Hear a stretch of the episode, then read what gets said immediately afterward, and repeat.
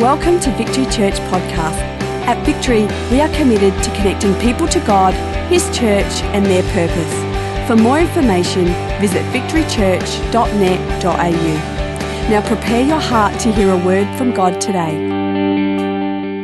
But in the meantime, I would just love to spend my last few minutes with you here in Adelaide, uh, speaking as simply as I can about what God is like how much He loves you to draw a clear and accurate picture of how He genuinely reaches out to each and every single one of us. Uh, uh, recently, I was in England and, um, and I uh, arrived in from Singapore. I came off a long haul flight and, and uh, I was a little bit jet lagged, a little bit tired, and I was doing a, a conference in Brighton. Brighton's about an hour and a half, two hours south of Heathrow Airport. And uh, I was a little bit tired, but, but I was greeted by this just kind and lovely Kenyan man named Israel. And, and the first thing that I noticed about Israel was that he was wearing this amazing pair of like white linen pants. And right away, I just called it out. I said, Hey, dude, love your pants. Just the, way they sit, the way they fit. Like, seriously, man, where'd you get those pants from? They're amazing. I can't stop looking or thinking about your pants he mumbles awkwardly and changes the conversation. I think to myself, oh, that's a little bit strange, but I will press on. I got into the car, we started driving down towards Brighton, and as we were driving along, again, I noticed these amazing white linen pants. I just declared my love again. Hey, seriously, dude, I love your pants. I can't stop looking at your pants. I can't stop thinking about your pants, the way they sit, the way they fit. Right at the end of the meeting, you need to take me out to the exact same place where you got your pants because I want to get the same pants. We should be pants brothers. Again, Israel mumbled something awkwardly, changed the conversation. He did not want to engage. I thought to myself, wow, this is really strange. We get to the conference, I'm running late. The music is already going. I'm ushered to the front. Before I know it, I'm given a microphone and pushed onto a stage. I'm doing my opening commentary, and again, out of the corner of my eye, I see Israel sitting right there in the front row with these amazing pair of white linen pants on. And I stop the meeting and I say, dude, seriously, man, Israel's pants. I just want everyone to think and just to look at Israel's pants, the way they sit, the way they fit, the way they hug him just right. I love his pants. We should all go out together at the end of this meeting and all find the same pants and wear the same pants here tonight. We should put our hands together for Israel's pants. No one clapped, no one engaged. The whole crowd mumbled awkwardly. I thought to myself, what a group of joyless Englishmen and women. I went on with my talk, I did my ministry, I got off the stage, and immediately I was greeted by one of the pastors who had pulled together this conference, and he came forth with a desire to explain a little something to me. He, he came up and said, Hey, Dan, you know, before when you were talking about Israel's pants and how we didn't really kind of get what you were talking about and how everyone got a little bit awkward around that conversation. The reason is, you see, Dan, I've been to Australia. I understand what you're saying when you're talking about pants. Because in England, what you're referring to as pants, we call trousers. But in England, pants um, are not trousers, pants are, are male underwear. So when you were declaring your love for Israel's pants and talking about how you were thinking about his pants and talking about his pants on the drive in and just looking at the way they sit and the way they fit and the way they hug, we're all wondering collectively who is this weird perverted freak we are flying all the way from Australia to speak to us for this week? I was so embarrassed. There was a breakdown in communication. Come on, something was lost in translation. So at the start of my second meeting, I began it like this I'm so sorry, everybody. I think there's been a breakdown in communication. I think something's been lost in translation. I'm really sorry. I think there's been a massive misunderstanding. And at the start of this talk tonight, I would like to say the same thing to many people here in this room, I am so sorry. I think there's been a massive misunderstanding. Because God loves you so much. He not only loves you, He sees every aspect of your life and He smiles and declares that He likes you as well. He's not angry at you. He doesn't keep a, a, score on all the wrong things that you've done, and He isn't waiting for you to do one too many wrong things before He takes you out with one of His lightning bolts. He's not a God who is against your fun. He's not a God who is against your joy. He is not some kind of cosmic person who wants to rain on your parade. I'm so sorry. I think there's been a really big misunderstanding. He's not the universal police officer patrolling our life's streets, waiting for us to step out of order or to break one of his commands so he can enact his wrath. I'm so sorry. If you think that about God, there's been a massive misunderstanding. He's not an angry God. He's not an apathetic God. He is so not an absent God. And if you hold this picture or this paradigm of that, I'm so sorry. I think there's been a massive misunderstanding.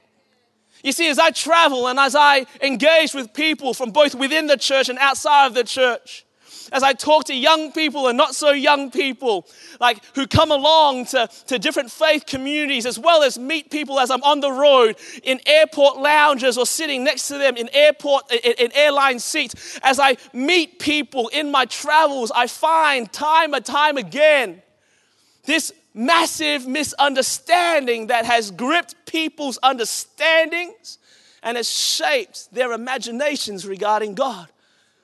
I've met so many people in this world who don't usually come along to church who think that following Jesus and, and having a relationship with God and, and being a Christian is all about restriction. Have you ever heard or felt that before from people who don't usually come along to church? Being a Christian is about being a good person. It's being about a, a, a morally upright person. It's all about the things that you resist doing. It's, it's all about not drinking and not smoking and not taking drugs and not dancing, partly because you can't and partly because it's evil. And, and, and, and, and if you don't do all of these things, you're one of those goody two shoe Christian kind of people, aren't you? You're pro this and you're anti that. And, and for so many people in this world, and even some people just checking out God and faith and Christianity tonight, the whole idea of following Jesus is just about restriction. And to you, I like to say, I'm so sorry. I think there's just been a really big misunderstanding. And for even people within the church, there's been a massive misunderstanding.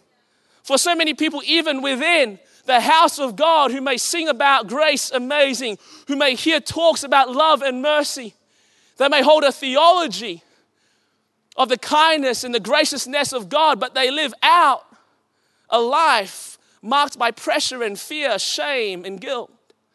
For so many people, even within the church, to them, following Jesus is all about the regulations, all the things that I must do. I need to read my Bible and pray every day if I want to grow, if I want to grow. And, and I have to come to, to church as many times as I can throughout the week. And when I'm at church during the fast songs, I need to jump up high because the higher I jump, the closer I am to God. And during the slow songs, I have to look really sad and constipated because the sadder I look, the happier God is. And during the preaching, I have to stand up and point my Bible or say amen. I have to do all of these things because if I do all of these things, then I feel at peace with God, like heaven smiles upon me. But the moment that I fall short, the moment I expose my frailty, my fragmentation, my foolishness, then I feel like I'm a million miles away. And for so many people, even within the church, Christianity doesn't set you free, it's a chore. Following God is a bore. God doesn't want that anymore. I just rapped. And to you, I'd like to say, I'm so sorry. I just think there's been a really big misunderstanding. For those here tonight who just find it really hard to smile when it comes to thinking about Jesus and pondering what it means to be a part of the house of God for those here tonight who always feel like they're walking a tightrope and, and at a moment's notice they can fall one way or the other, I'm saying to you, I'm really sorry. It wasn't meant to be like that. I think there's been a really big misunderstanding. Now, on the surface, some would say to me, well, so what's the big deal, Dan? It's a misunderstanding. It's someone who interprets something some way and someone who interprets another thing another way. It's semantics. What's the big deal? And I would say to you, on the surface, I would agree, it wouldn't be a big deal if this misunderstanding didn't create dysfunction in our journey. But I would actually propose to you that this misunderstanding creates the greatest dysfunction in all of our journeys, whether we're far away from God, walking towards Him, or already walking with Jesus, trying to stay close to Him. This misunderstanding creates incredible dysfunction. This misunderstanding that God is some kind of moral policeman who lives in the sky creates an incredible barrier between a broken world and a loving God. I know as I try to share with my family and my friends and my mates at the gym and at the golf course about checking Jesus out, the walls always go up instantaneously because instantly they think it's just about getting into relationship with a God who is unpleasable. And if I was to get into a relationship with Him, it'd be about Him robbing me of all the joy in my life. This misunderstanding, come on, creates a barrier between a broken world and a God who loves this broken world we have to deal with this misunderstanding. And this misunderstanding for those within the church actually creates a burden. Even though we sing about amazing grace, even though we preach and we teach about the kindness and the mercy of God, when we live out a practical life marked by legalism and works, Christianity becomes a burden, a heavy backpack that is ill fitting that you cannot remove for fear of what will happen if it is removed. But the longer you walk with it on your back, the more life that drains out of your being. And you walk around wearing the t shirt marked by freedom, but you never ever sense freedom enveloping your heart. For those within the church who are bound up and wound up and being ground up by this misunderstanding, it creates an incredible burden.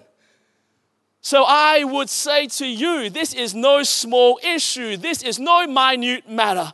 This is of utmost importance that we deal with this massive misunderstanding.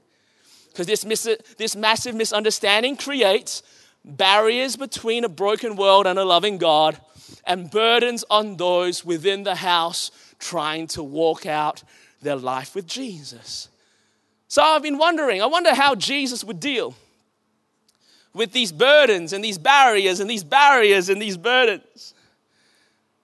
Like in every other area of my life, when I find myself perplexed, when I find myself confused about where to from here, I turn to the scriptures and I, I thumb my, uh, I just thumb through the, the, especially the pages of the Gospels, and I try to find different situations or circumstances that kind of parallel what I'm observing in the moment.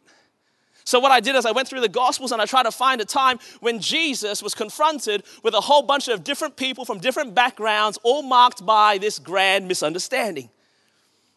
People marked by barriers and burdens and burdens and barriers.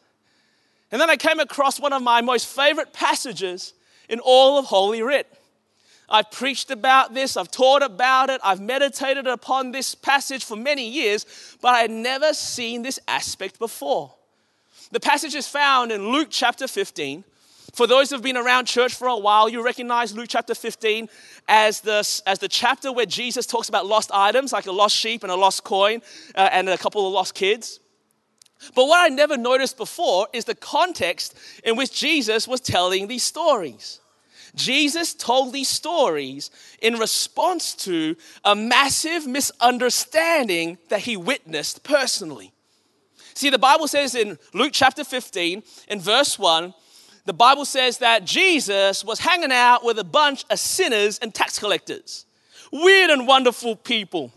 The broken, the busted, the down, the dejected. Those who had hurt people in the past, those who had been hurt by people in the past. The lost, the last, the least. Jesus found himself partying with them. For some of you here in this room who thinks that Jesus is like some kind of, you know, conservative goody two shoes who's afraid of parties, I'm sorry, nothing could be further from the truth. Because you read through the Gospels, you find time and time again, wherever there was a house party, Jesus would invite himself to it. Or wherever Jesus was, a party would break out. Because how can you not bring about the party when you don't just bring life, you are pure life? So Jesus is hanging out and there's a party going on. And these weird and these wonderful people all scratching their collective heads. Why is he hanging out with us? This radical rabbi, this kind of hot teacher of the month, this person that is so popular around town, why is he taking the time to eat with us, to drink with us, and to teach us? They were perplexed. But Jesus is not drawn to our beauty. No, Jesus is drawn to our brokenness because he is the pure embodiment of love. He found himself right there in the midst of that party. So the food is being served, the wine is flowing. There's a couple of Korean kids in the corner doing Gangnam style. It's an amazing party. Everyone's having a good time. And then the Bible says in verse 2 into that party come a group of religious leaders and teachers of the law. The Pharisees, the ones who were the keeper of religious right and they walked into this party and they made a few observations. The Bible says they began to murmur to one another Who is this Jesus guy? And why is he hanging out with these kinds of people? Code for if he really was a rabbi, if he really was a teacher of the law, he would be hanging out with us and pontificating about the nuances of Mosaic law. Why is he hanging out here trying to make the heart of God clear to people who are obviously not worthy of this conversation? If he really was a rabbi, he would know what that, that woman does for a living. He would know that she sells her body for a living and she should be condemned, not conversed with.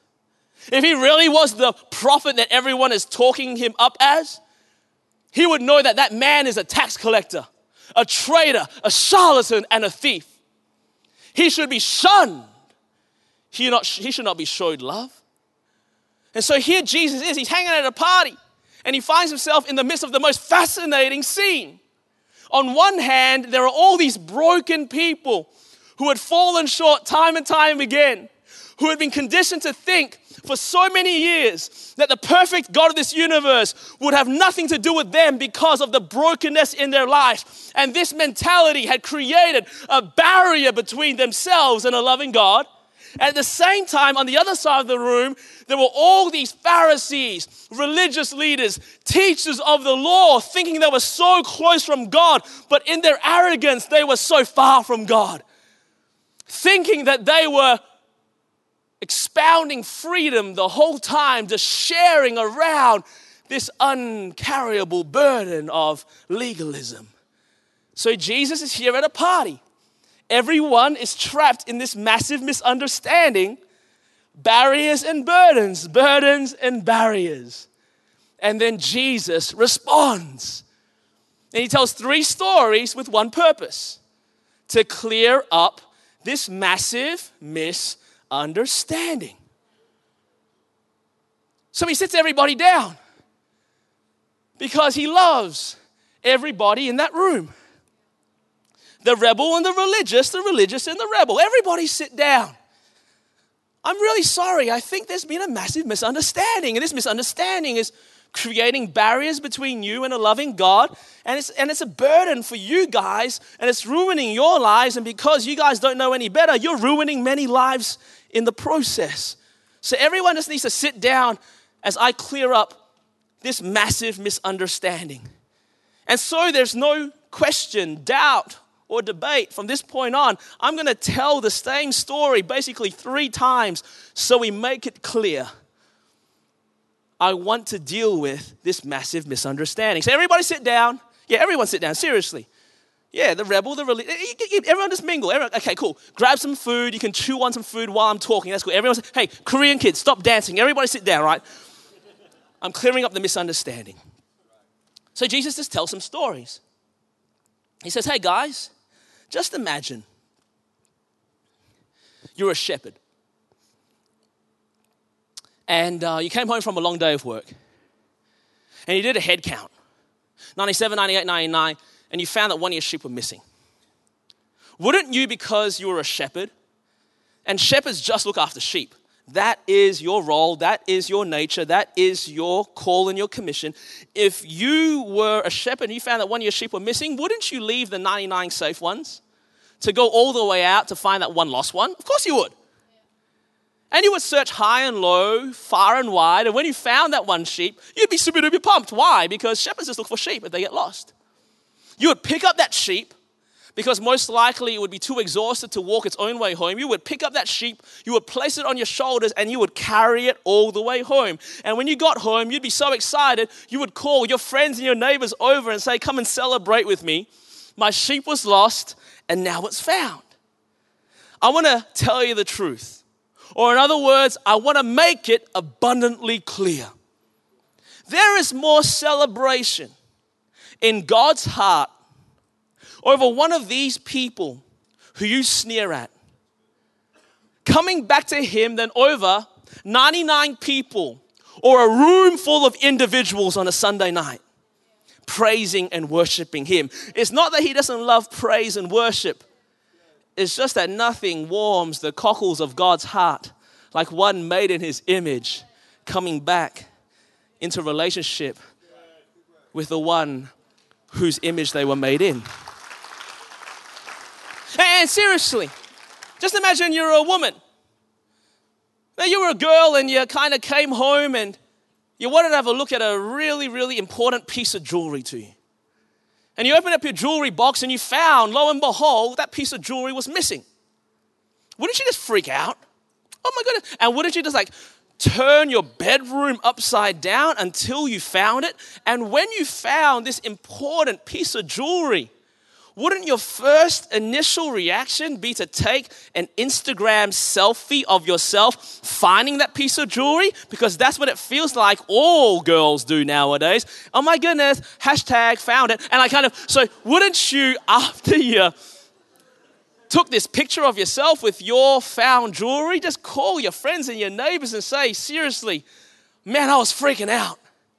I lost this piece of jewelry. I had misplaced this coin, but I searched hard. I looked in every nook, I looked, at, looked in every cranny, and I found it. I am so excited. I want everybody to know. And just imagine you're like a parent, like a mom or a dad. And you had a couple of kids, and, and your younger kid comes to you and says, You know what, dad? You know what, mom? I think that I could do life by myself a little bit better under my own steam than under your roof. So, can you give me my share of the estate? Because I know that I've got an inheritance coming. I want to do it alone. And because you love your child and understand they're of age and they have to at some point start making decisions for themselves, and for you to force them to stay in the house would not be love, it would be called kidnap. You had to let that kid go. So you split up your share of the estate, you try to set your kid up, you sent him off to do his own thing, and he bought a Jetstar ticket straight to Bali, and off he goes to that place where all the other sunburnt Australians gather. And he's hanging out with just, just, just the party crowd, and before he knows it, he spends all of his money. He finds himself homeless, destitute on the street. And the whole time, your heart would be breaking because that's what happens when your kid runs away from home. But just imagine that kid came to his senses and he said, You know what? My, my, my, dad's servants back at home have more than I have right now. And I know that I'm not allowed to be one of his kids anymore because I have forfeited that right. But if I go home and ask to maybe work for my dad, I could find myself in a better position than I am in right now. And so he uses his return Jetstar ticket to come back home. But then you hear he's in town. And while he was still a long way off, you met him wherever he was and you ran towards him. And even though he deserved to be kicked in the head. No, at the end of that run, you grabbed him and kissed him on the neck. And then you carried him all the way home, and you noticed that he had sold everything that he had owned. He was barefoot. He had no bling. He had to even he had to even give away his coat, just trying to exchange it for some food at some point. You would reclothe him, you would redress him, you would restore him, because that's what parents do. And even if the other kid got really angry at you and stormed out of the house and said, It's not fair, I've been with you since the beginning, and you haven't even given me and my friends like a little goat to have a party. You would go out into the darkness and try to find that kid as well because parents just want both of their kids to be back in the house. I'm telling you this story because I'm trying to make it really clear that God has a heart for people who are far away from Him.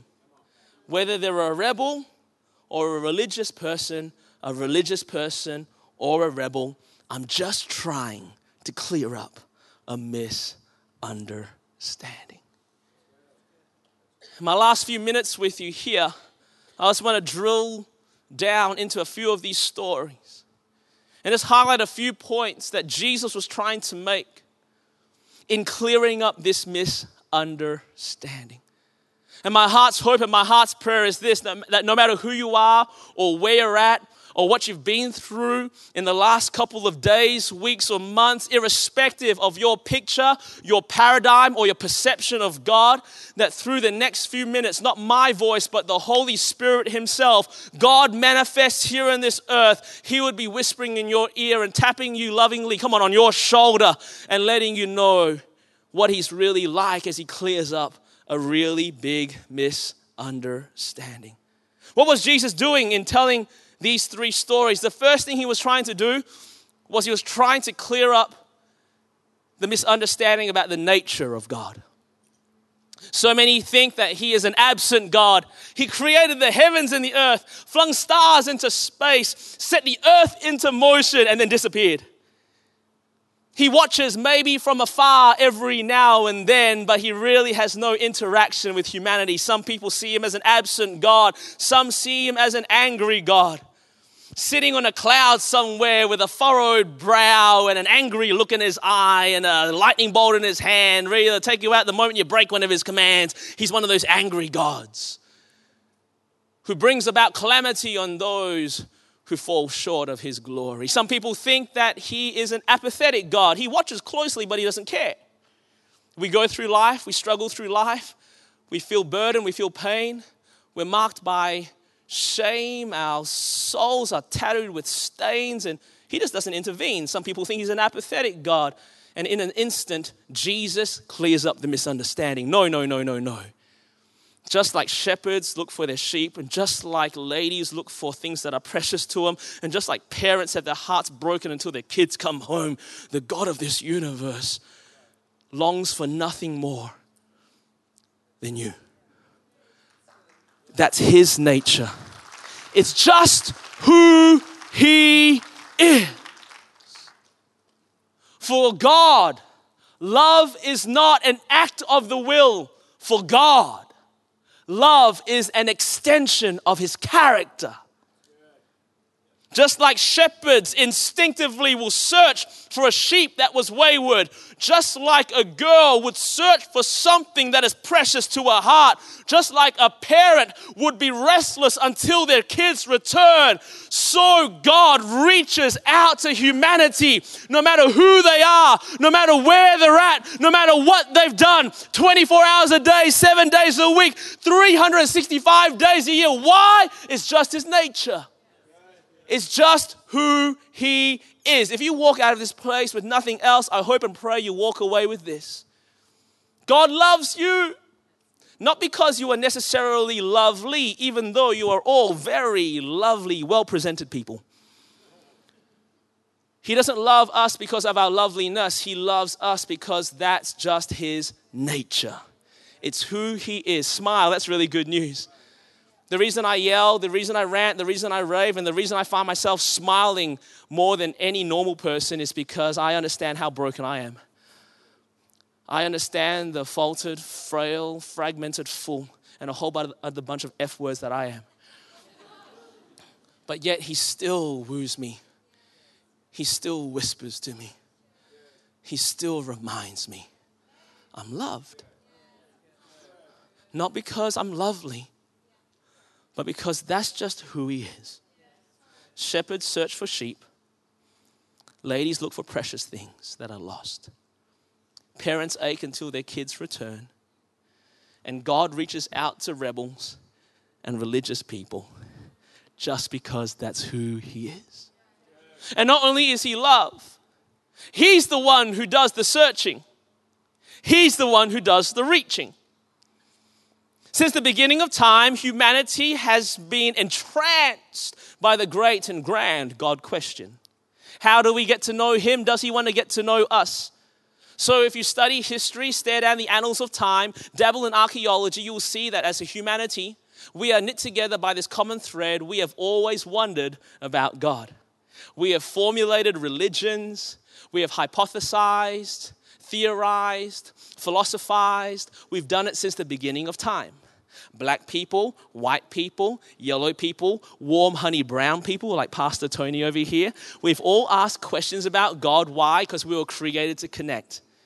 So Augustine was right when he said, Therefore, the human soul is a restless one indeed until it finds its rest in God. So we've tried to search for God since the beginning of time, and it's interesting how every other religion basically is the same. Connecting with God is all about our search for Him. And then Jesus comes along, flips the script, and changes the game and introduces some very good news.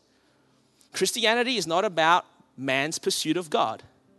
Christianity is all about God's wild pursuit of man. Because that's what Jesus is trying to clear up in these stories. Who searches for the sheep? The shepherd.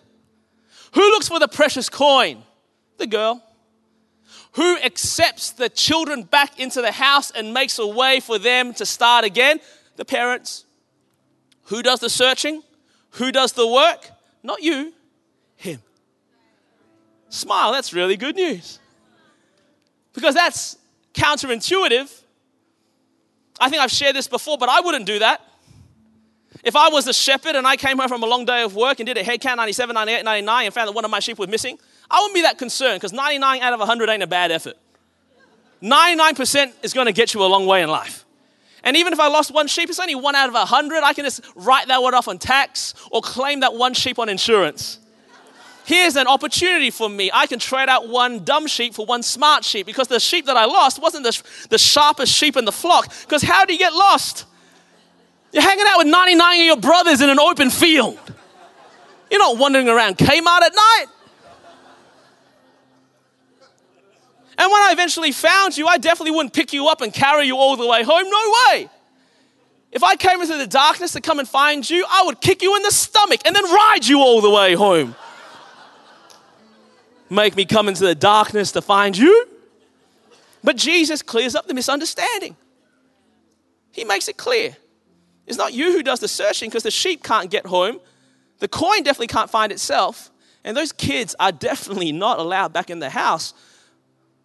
But as the shepherd searches and that lady turns her house upside down and those parents display amazing grace, I want you to know it's God who does the searching. Some of you are here tonight just thinking, oh, I'm just going to come and check out church. I had a friend who invited me along. I heard there was a Chinese guy with remarkably good English. And you think, oh, I'm checking him out. I'm doing a little bit of a search. I'm so sorry. I'm pumped that you're here looking for God, but I got to let you know, He's been looking for you a lot longer.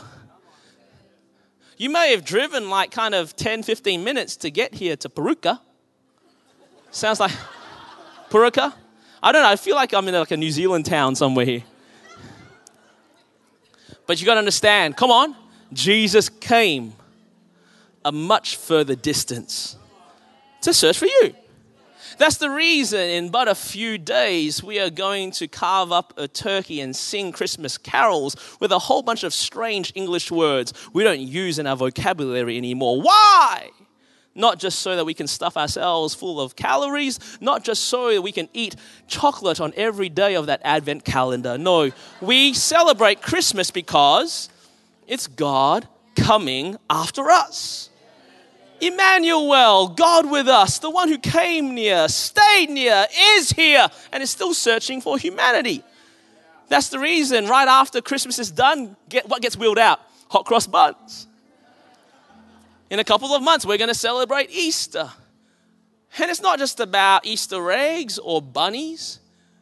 We celebrate a wooden cross and an empty tomb because that is the extent that our God, come on, would come after us. He would come into this earth, live a perfect life, die an unjust death, overcome sin and death, live again today so he can grab hold of every single broken person, both rebellious and religious, both religious and rebellious here on planet earth. The good news is not about our pursuit of God. The good news is all about God's pursuit of you. Jesus makes it abundantly clear. I just want to clear up that misunderstanding. And the third and my last point is Jesus is trying to also let you know I want to clear up a misunderstanding. You mean so much to me. You're so precious to me. Some of you are growing up in a world right now where no one speaks a positive word over your existence. The Bible makes it clear that God, every single night that you sleep, sings over you with a heart full of love. You're important to Him, therefore, there is nothing more precious to Him than your return. I just want to clear up that misunderstanding because that's what He says. A couple of kids, I just want them back in my house. There's a random fat cow hanging around the backyard. We're going to kill that cow. We're having a barbecue. There is a massive celebration. My son was lost and now he's found. This woman who finds the coin calls all of her friends and all of her neighbors. Oh my goodness, I lost this coin. I find, oh my. And so she was pumped. This shepherd, you got to think about it, finds the sheep, comes home. Again, I'm not carrying that sheep home. I've kicked it in the stomach. I've ridden all the way home. When I eventually get home, I'm not throwing a party for the sheep. I'm killing the sheep and cooking the sheep to show all the other sheep what happens if you get lost. But God, through His Son Jesus, clears up a misunderstanding. He says, No. The shepherd brings the sheep all the way home, calls the friends and neighbors over, and says, Come and celebrate with me. My sheep was lost and now it's found. Could you imagine hanging out at your house at night? 10 o'clock, dung, dung, dung, dung, dung. Someone knocks at your door. You open up the door, it's your neighbor. See, come on over. Seriously, we've got a party right now. It's an amazing party. We just, we just started the party. Oh, what's the party for? For my sheep. Lost the sheep, found the sheep now. It's a party, and it's a sheep party. Because you're always down for a sheep party. All right, all right, let's go. So you get dressed and you go over next door, and sure enough, it's a sheep party. The food is being served, the wine is flowing, the Korean kids are back, they're doing Gangnam style in the corner, and there's a sheep sitting there looking really confused with a party hat on his head and a blower kind of ah. What a strange picture. But Jesus draws it. And then he goes further and says, I tell you the truth. Or, in other words, no more discussion, no more debate, no more doubt. There is more celebration in heaven over one of these people coming back into relationship with the loving God of this universe than over anything else in this world. God loves praise. God loves worship. God loves it when the church comes together and celebrates His name. But all of that is subordinate to that which is primary in His heart the created coming back into relationship with the Creator. Those with an eternal soul coming back into friendship with the King of eternity. Nothing causes greater celebration in heaven. Smile, that's good news. Nothing means as much to God as your return. Crazy, I know. Because some of you kind of going, really, me? Yes, you. But, but Dan, I've made so many mistakes. Cool, I bet you I've made more mistakes than you. Yeah, you. But Dan, I've crossed lines that I can never cross back over again. That's cool. Jesus didn't come to set up more lines to make it hard for you to get into heaven. Jesus came to make it easy for you to get it. Come on. Yes, you. More celebration in heaven. Get your mind around that because heaven is a noisy place. Do you know that? A lot of you guys think that heaven is like a quiet, peaceful place where we sit for eternity, like on a cloud, just hanging out with angels. And the angels are like flying around everywhere, and they're like little chubby baby angels with wings, but, but grown up man faces. That's not heaven, that's hell. Could you imagine? Like forever, all you're doing is sitting on a cloud, watching little chubby baby angels flying around with like kind of grown up man, craggly nose faces. Ah, No, that's not heaven. The Bible tells us that heaven has streets paved with gold. Gold is a symbol of purity. Everything is just right. Our tears have been wiped away, meaning there's no more sorrow, there's no more shame, there's no more brokenness, there's only completeness and fullness. The Bible tells us that there is a golf course on every single corner. Your drives never ever slice right. Donuts make you skinny. I don't know. Okay, I made that up. That's not in the Bible. But this is. The Bible tells us that the Bible that the that heaven is full with a multitude of angels, numbering thousands times ten thousands, literally millions of angels in heaven, and all of them have the sound of rushing waters emanating from their mouths, meaning, they all have really loud voices and they're not all freestyling and doing their own things. No, all of these angels are singing together in one accord all at the same time. Worthy is the Lamb, holy is He, worthy is the Lamb that was slain. Come on, they're praising and they're adoring Jesus. If you don't like loud church, you're going to hate heaven because heaven is a loud place because there is celebration and adoration of the King of glory. But listen to this even that gets drowned out every time one lost person comes home. I'm not making it up. Jesus said it. More celebration in heaven over one lost person coming home. So you got to picture it. Worthy is the Lamb, holy is He, worthy is the Lamb that was slain. And someone here tonight turns their heart towards Jesus and trusts their life into His hands, and boom, the party kicks up another gear. Every time one lost person comes home. Smile. That's really good news. I'm just trying to clear up a massive misunderstanding. You're loved not because of the loveliness that we can generate but because of the pure embodiment of love that God is. You're searched for. It's not about you doing enough to get your way to God, your effort, your energy, your endeavor, your purity or your piety. No, it is God's goodness that draws him towards you. And nothing means as much to him as your return. Greater celebration over one rebel who lifts up their eyes and sees that there wasn't meant to be a barrier between themselves and God. But God did everything required through His Son Jesus, is now reaching out by His Spirit to bridge that barrier. Every time one person wrapped up in the cords of religiosity bows their knee and recognizes it's not their holiness that wins God's favor. Their worst couldn't scare God off just as their best couldn't win His love. It's about recognizing our need of His grace amazing. Greater celebration over one lost person coming home. I'm just trying to clear up a misunderstanding. And as I wrap up my time here tonight, I'd just like to do one thing. I think this is done in every single meeting here at Victory Church because this church exists for one reason and one reason alone to connect you with a God who loves you more than you will ever know. And in that is true victory.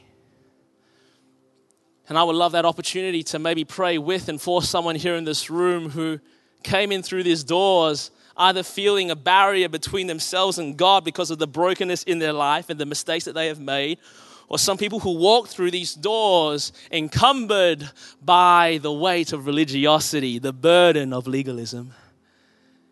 And for both of you alike, The answer is simple the path is clear. Come to Jesus, the one who loves you, the one who searches for you, and the one who waits with bated breath for your return. Because nothing means as much to God than you. Thank you for taking the time to listen. If you have any questions, please email us at admin at victorychurch.net.au